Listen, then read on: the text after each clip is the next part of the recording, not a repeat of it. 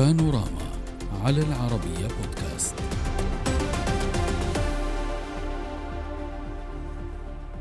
في إبريل عام 2001 ارتقت علاقات البلدين السعودية وإيران إلى التوقيع على اتفاقية أمنية تضمنت بنودا عدة من بينها مكافحة الجريمة والإرهاب ومراقبة الحدود البحرية والمياه الإقليمية بين البلدين وبقية الأمور ذات الصلة بوزارتي الداخلية في البلدين. وتناولت الاتفاقية مسائل تعاون بين وزارتي الداخلية في البلدين بمجالات مكافحة الجريمة المنظمة والإرهاب الدولي ومحاربة جرائم الثراء غير المشروع والجرائم الاقتصادية من خلال التصدي لعملية غسيل الأموال وغيرها. كما تضمنت الاتفاقية التعاون في مكافحة جرائم تهريب الأسلحة والبضائع والتسلل غير المشروع وتهريب الأثار والتراث الثقافي وتزوير الوثائق الحكومية وتبادل المعلومات الأمنية ومكافحة تهريب المخدرات وتسهيل تنقلات المواطنين في البلدين والاستفادة من الخبرات والتجارب في المجالات الأمنية وتدريب رجال الأمن. واتفق البلدان وقتها أيضا على البدء بتفعيل الاتفاقية الأمنية وتنفيذ العمل بها من دون تأخير فور استكمال إجراءاتها القانونية بالتصديق عليها من المؤسسات الدستورية في البلدين. واعتبر وزير الداخلية الإيراني آنذاك عبد الواحد موسوي الاتفاقية الأمنية تطورا مهما ونقلة نوعية وجيدة في مجالات التعاون بين السعودية وإيران مشيرا إلى أنه سيكون لها أثر إيجابي على المنطقة كما قال حينها. إلا أن التوتر عاد من جديد بين البلدين في عام 2005 مع خروج هاشمي رفسنجاني من منصب الرئاسة ودخول منافسه المحافظ أحمدي نجاد محله. نناقش هذا الموضوع مع ضيوفنا من القاهرة السفير نبيل فهمي وزير الخارجية سابقا من الرياض جاسر الجاسر الكاتب الصحفي ومن واشنطن الدكتور حسن هاشميان الأكاديمي والباحث في الشأن الإيراني. أهلا بكم ضيوفي الكرام. معالي السفير فهمي عادة لما نتابع مثل هكذا محاولات لإنشاء اتفاقيات أو لمحاولة طرح مسار لتقارب دولتين نتابع التاريخ التاريخ وتاريخ الدولتان حافل بالمسائل الشائكة. بحسب خبرة حضرتك هل كل ما حصل بين الدولتين عبر سنوات عديدة وكل الإخفاقات السابقة التي عاشاها هل هذا يرفع سقف التوقعات يعني يخلي الدولتين ياخذوا دروس فبالتالي النقاط اللي تكون مطروحة تكون أكثر دقة. أو أن هذا بالعكس هذا يخفض من سقف التوقعات يخفض من سقف الثقة خاصة بين الأطراف. يعني كلاهما صحيح. تاريخ العلاقات بين الدولتين يعكس توتر ويعكس عدم تنفيذ لالتزامات كثيرة في اتفاقيات الجدوى في الاتفاق ليس في نصوصه بقدر ما هو في وجود الإرادة السياسية لتنفيذه التجربة في الأعوام الماضية أعتقد أثبتت ويجب أن نستخلص منها أنه يجب يكون هناك إرادة سياسية للتحاور وهذا شاهدناه يجب يكون هناك جدية في التحاور وهذا انعكس على استمرار الحوار الإيراني السعودي عامين قبل التوصل إلى هذا الإعلان. وإنما وسبب هذا الإعلان بسبب هذا الإعلان يجب أن نرحب به ونعمل على دعمه. إنما لا نبالغ بانه الإعلان وحده يحل كافه المشاكل. وأكرر ما ذكرته منذ لحظات. نعم. الإعلان إيجابي جدا. مصلحة لجميع الأطراف الإقليمية عدا طرف واحد إنما نجاحه أو فشله مرتبط بالأفعال وليس فقط الأقوال. م. الخبرة العملية تجعلنا نهتم بالتفاصيل قبل التوقيع وهذا ما تم. نهتم بما قيل وما لم يقال خلال المفاوضات وخلال التفاوض لأنه يعكس تردد الطرف الآخر أو اهتماماته.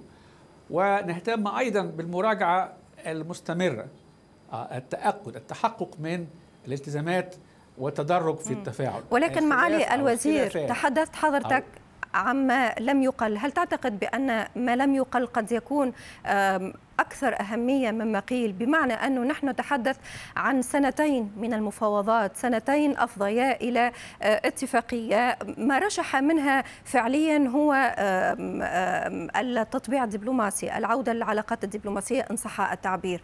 ولكن هل تعتقد بحسب خبرة حضرتك بأن هناك أمور تم فعلا البدء بترتيبها على المستوى العملي ولكن لم تعلن بعد؟ أعتقد إن ما أعلن وكان مهما للغاية ليس فقط استئناف العلاقات الدبلوماسية وإنما كذلك التركيز الخاص على استئناف الاتفاق الأمني. الاتفاق الأمني هو اللي ارتبط وهو اللي أثار الكثير من التحفظات التي كانت موجودة. ثم في إشارة صريحة آه تم إبرازها أيضا عدم التدخل في الشؤون الداخليه للدول. فأنا برى في هذا اتفاق إيجابي وإنما أرى أيضا أنه قرار استراتيجي من الأطراف المعنية قرار استراتيجي سليم بأن علينا التحاور مع الجار بغية محاولة الوصول إلى حلول إنما لا يعني من يفكر استراتيجيا بهذا المعنى لا يعني اطلاقا إنه من السذاجة أو من التسرع إنه لا يعلم إنه ما هو قادم نعم. أصعب ويجب التناول كافة القضايا. العملية ستطول إنما الخطوة إيجابية وسليمة وأرحب بها. دكتور هاشميان من بين كل هذه الملفات التي كنا نتحدث عنها بحسب قراءتك وبحسب رؤيتك لهذا التطور ما الملف الأسهل تفعيله؟ أعلم بأن الملفات شائكة تعاون أمني، التعاون الامني هو في حد ذاته يشمل العديد من الملفات، الميليشيات، سيادة الدول، هناك ملفات أخرى أكثر تعقيد ولكن من بينها كلها هل يمكن الحديث عن اليمن كبوابة أو كعربون حسن ثقة هل تراه الأسهل الأبسط على الأقل أم لا؟ أنا بتقديري الملف الأسهل وهو ربما مرشح للتفاوض الملف السوري وبعده يأتي الملف اللبناني ولكن أعتقد أن يعني حسب ما أرى في طهران وفي أروقة السياسة هناك والتوجهات الحاكمة لا أعتقد أن الملف اليمني هو سيكون ملف آه، سهل. آه، نحن في هذه الاتفاقية نرى شيء جدا ملموس وواضح. في المفاوضات السابقة التي جرت في العراق وقبله في سلطنة عمان أعتقد المملكة العربية كانت تركز اولا على حل الملف الأمني وترتيب الملف الأمني مع إيران ثم فتح السفارات وفتح سبل الدبلوماسية. ولكن عندما جاءت الضمان الصينية الآن الضمان الصينية هي مرتبطة بموضوع الملف الأمني. ولذلك أعتقد أن الضمانه الصينية الآن هي على المحك. نعم. موجودة على المحك في كل الملفات وخاصة في الملف اليمني. ولكن أنا لا أعتقد أن الملف اليمني سيكون ملف سهل. أنا أعتقد أن النظام الإيراني لديه هناك طموح وبرنامج وتطلعات في هذا الملف خاصة المتشددين. ولا أرى أن هناك تراجعا في توجهات فيلق القدس حول هذا الملف. ولكن أيضا في المقابل هناك البراغماتيين موجودين وأيضا سيركزون على ضمانة الصينية وأن هذه الضمانة في المحك وأن لا يمكن للنظام الإيراني في ظل هذه الظروف يعارض هذه الضمانة. هو في الواقع لماذا سألت عن الملف اليمني؟ وسؤال حضرتك أستاذ جاسر لأن الملف اليمني لا يتعلق فقط بالحرب لا يتعلق فقط بذراع إيران في الداخل اليمني يتعلق كذلك بالاقتصاد العالمي يتعلق كذلك بممرات التجارة العالمية. وحضرتك تعلم بأنه هذا موضوع حساس دوليا في ظل متغيرات نعيشها بعد الحرب الأوكرانية خنقت الجميع. فهذه نقطة كذلك مهمة الاقتصاد العالمي تأمين الملاحة البحرية قد تكون نقطة مهمة فوددت سماع آه، رؤيتك ورأيك فيما يخص هذا الموضوع. ملف اليمن تتفق مع الدكتور هاشميان بأنه مؤجل أم أن كل هذه العناصر قد تجعله موضوع على الطاولة؟ لا أتفق اطلاقا مع الدكتور حسن. الملف اليمني في في في الدائرة الأولى وليس في الدائرة وليس مؤجل. لا أعتقد إنه يعني العيبان وشامخاني جلسوا في بكين أربعة أيام يشربان القهوة ويتناولون الكيك. كان هناك من المؤكد أنه تفاصيل نقاط محددة نوقشت واحدة واحدة لم يكن. المسألة ليست فقط ليست المملكة بحاجة لإعادة العلاقات إذا كنا سنظل في نفس هذه الدائرة وفي نفس هذه الإشكالات. المسألة نتحدث عن المستقبل ولذلك تحديد الشهرين مهمة تحديد الشهرين إطار عمل ماذا سنلمس؟